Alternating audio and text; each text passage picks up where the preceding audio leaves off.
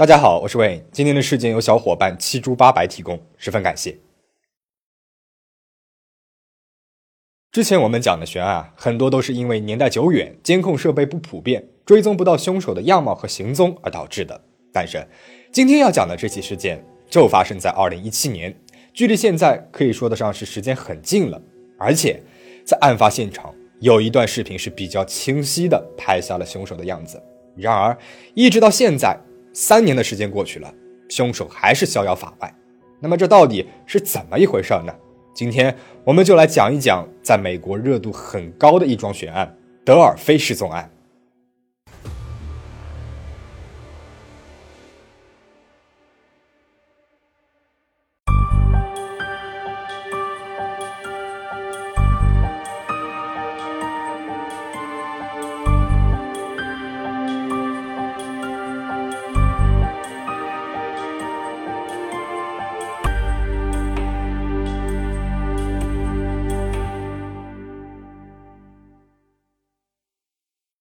德尔菲镇位于美国印第安纳州的卡洛尔县，这里远离大都市，是一个美丽的小乡村。小镇上只有两千九百个居民，人们的生活安逸又富饶。十三岁的艾比·威廉姆斯和十四岁的利比·杰曼是镇上的两个中学生。艾比他比较害羞，在陌生人面前啊比较安静，但是他却喜欢伸张正义。他的梦想是成为一名法医或者是警察。而利比呢，他外向聪明，是一个乐队怪才。梦想是成为一名科学教师。两个女孩都非常喜欢艺术和运动，都在学校的乐队里面吹低音萨克斯。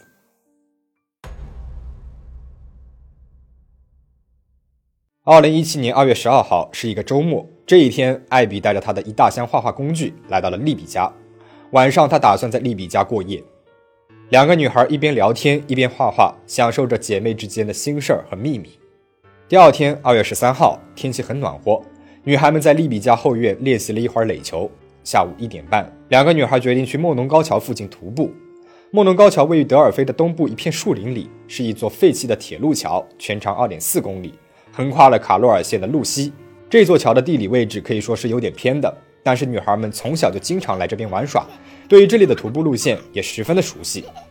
利比的姐姐把两个女孩送到了桥附近的一条小路上之后呢，便离开了。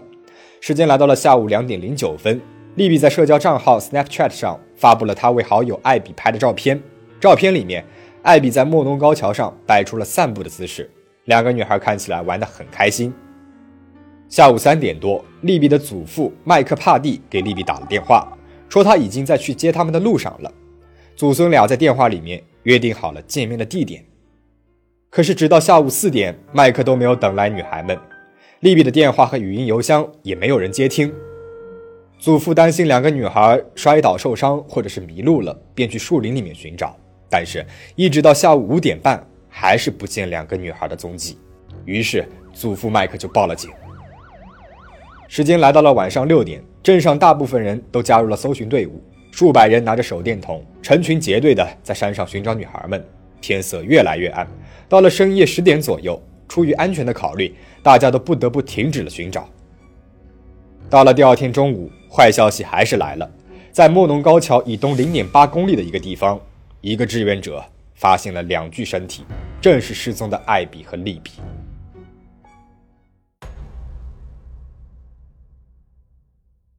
两个女孩遇害的消息震惊了整个德尔菲，在这个小镇里，家家户户基本上都认识，邻里之间相处融洽，人人都为两个女孩的遭遇哀伤惋惜。二月十四号的晚上，本应该是美好的情人节。镇上七百多个人自发参加了教堂为两个女孩举办的祈祷仪式。同时，印第安纳州警方也将这起案件判定为双重谋杀，展开了调查。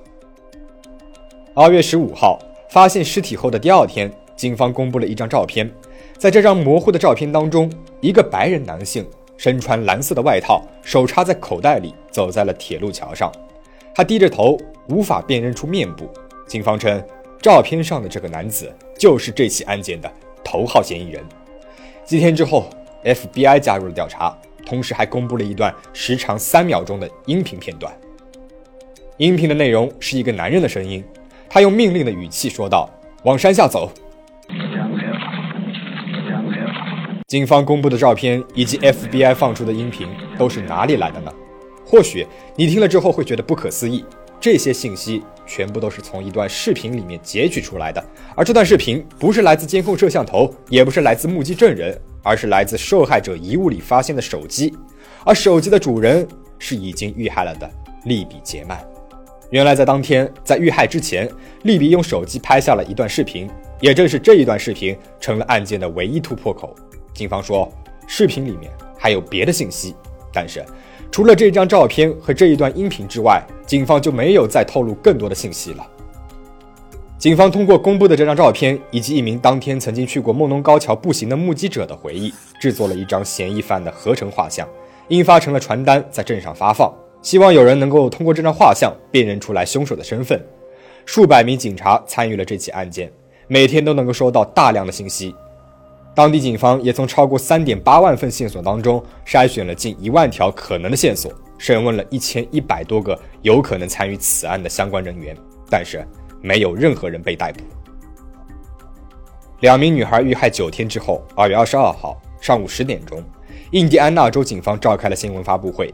警司道格拉斯·卡特公开表示，相信凶手是对德尔菲小镇的地形很熟悉的人，很有可能是目前。或者是以前住在德尔菲，或者是在德尔菲工作的人，又或者是经常来这里的人。Someone knows who this individual is. Is it a family member? Is it a neighbor? Is it an acquaintance? 这个怀疑不无道理。照片上的凶手走在一条隐蔽的小路上，而这条小路只有本地人才熟知，外来游客很难发现这条小路。所以，凶手很有可能是本地人。警方的这一个发现，让这个人口不足三千人的小镇人心惶惶，人人都在猜测自己的邻居会不会就是凶手呢？而为了揪出真的凶手，每一个社区居民都捐款了五美元或者是十美元来作为悬赏基金。截止到二零一七年底，已经是筹集到了二十三万多美元来悬赏嫌疑人的线索。这个靠着筹集到的赏金数字，也表明了居民们的紧张感和找到凶手的决心。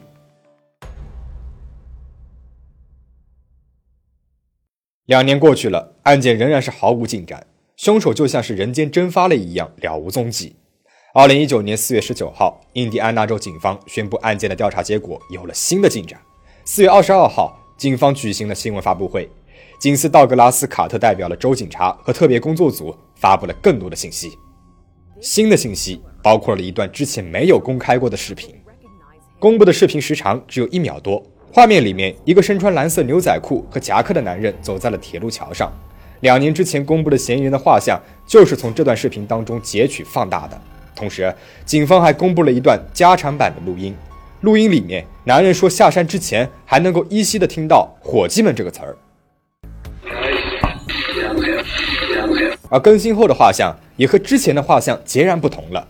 画像里面的那个男人，从一个留着山羊胡、戴着帽子的中年老男子，变成了没有胡须的年轻男子。但是警方说，新的画像其实就是在第一个画像的基础上改良的，新的画像会更加的准确一些。这个人的年龄可能是在十八岁到四十岁之间，是一个白人男性，身高在一米七到一米七八之间。发布会上，警司道格拉斯·卡特尔对着摄像头向凶手喊话：“Who may be in this room？” We believe you are hiding in plain sight. For more than two years, you never thought we would shift gears to a different investigative strategy, but we have.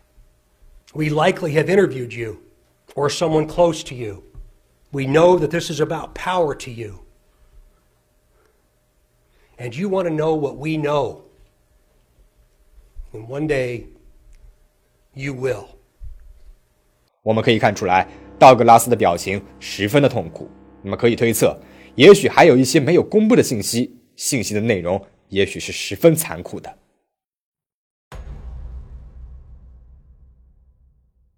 从案件发生到现在这三年时间里面，警方曾经把四个人列为了嫌疑人，但是后来也被警方一一排除了嫌疑。嫌疑人一，丹尼尔。丹尼尔是印第安纳州人，是个流浪汉。他会经常拿着斧头在小路上恐吓路人。二零一七年九月份，他因为恐吓路人被捕。但是到了二零一八年二月，警方宣布丹尼尔和德尔菲镇的谋杀案无关。嫌疑人二保罗·艾特尔。二零一九年七月二十三号，保罗因为绑架并且性侵一名女子被通缉。五天之后，他被警察包围，在五个小时的对峙之后，保罗自杀身亡了。嫌疑人三查尔斯·艾尔德里奇。查尔斯于二零一九年一月八号因为猥亵和教唆儿童被捕。他和画像里的人十分相似，但是警方后来也不知道什么原因排除了他的嫌疑。嫌疑人四托马斯·布鲁斯。托马斯曾经是一名牧师，他曾经开枪打死了一名女性，并且性侵了另外两名女性。托马斯的身高一米七二，和凶手的描述也很相似。他还戴着一顶平帽，身穿着海军蓝色夹克，和画像当中的男人着装也很相似。但是同样的，警方后来也宣布他和本案无关。看到这里，你也许会发现，在这起案件里面，我们没有像之前的案件那样来描述案发现场以及女孩们的死因等等。这是因为警方没有公布任何案发现场的信息，虽然是进行了尸检，但是警方也没有公布死因，也没有说在现场发现了什么。但是在一八年的采访当中，这个案子的首席调查员杰瑞·霍尔曼透露，在现场有发现 DNA，同时他用了“奇怪”这个词语来描述现场，但是具体的信息他也没有再透露了。而关于那段视频里面男人说的 “Guys down the hill”，很多人猜测这个男人啊有同伙。他的这句话是对同伙说的，但是杰瑞警官说，这句话其实是这个男人对两个女孩说的。同时，杰瑞警官还透露，利比的手机里面还有其他的音频，但是暂时不会被公布出来。We've only released a portion of it. Uh, there are some others that that we think could help us, but uh, again, protecting the integrity of the investigation is is the key here. So we we can't release everything we have. 为了避免打草惊蛇，同时也是为了避免收到一些错误的信息，警方保护部分线索是一种十分常见的行为。随着关于这个案件越来越多的报道，德尔菲失踪案已经变成了美国家喻户晓的悬案了。而警方透露出来的一些关键信息，以及还未公布的信息，包括采访当中无意透露出来的细节，都让一些网站上的犯罪观察爱好者们更加执迷地猜测凶手到底是谁了。网友们把凶手称为了 Bridge Guy”。桥上的男人啊，简称 BG。网站上面有人专门为这起案件开了个论坛，八千四百多名订阅者会定期分享他们的猜测和怀疑。那么，对于这个案件有兴趣的小伙伴，可以去那里看一看，加入讨论。而德尔菲小镇的居民以及受害女孩们的家属也从来没有放弃过寻找线索。利比的祖父曾经一次又一次地回到莫农高桥附近，希望在树林或者是河岸上能够找到一些线索，但是都一无所获。三年多过去了。镇上许多商店的橱窗上都张贴着嫌疑人的画像，家家户户都在他们的门廊灯上安装上了橙色的灯，作为对女孩们的敬意。同时呢，也表示着凶手仍然在逍遥法外。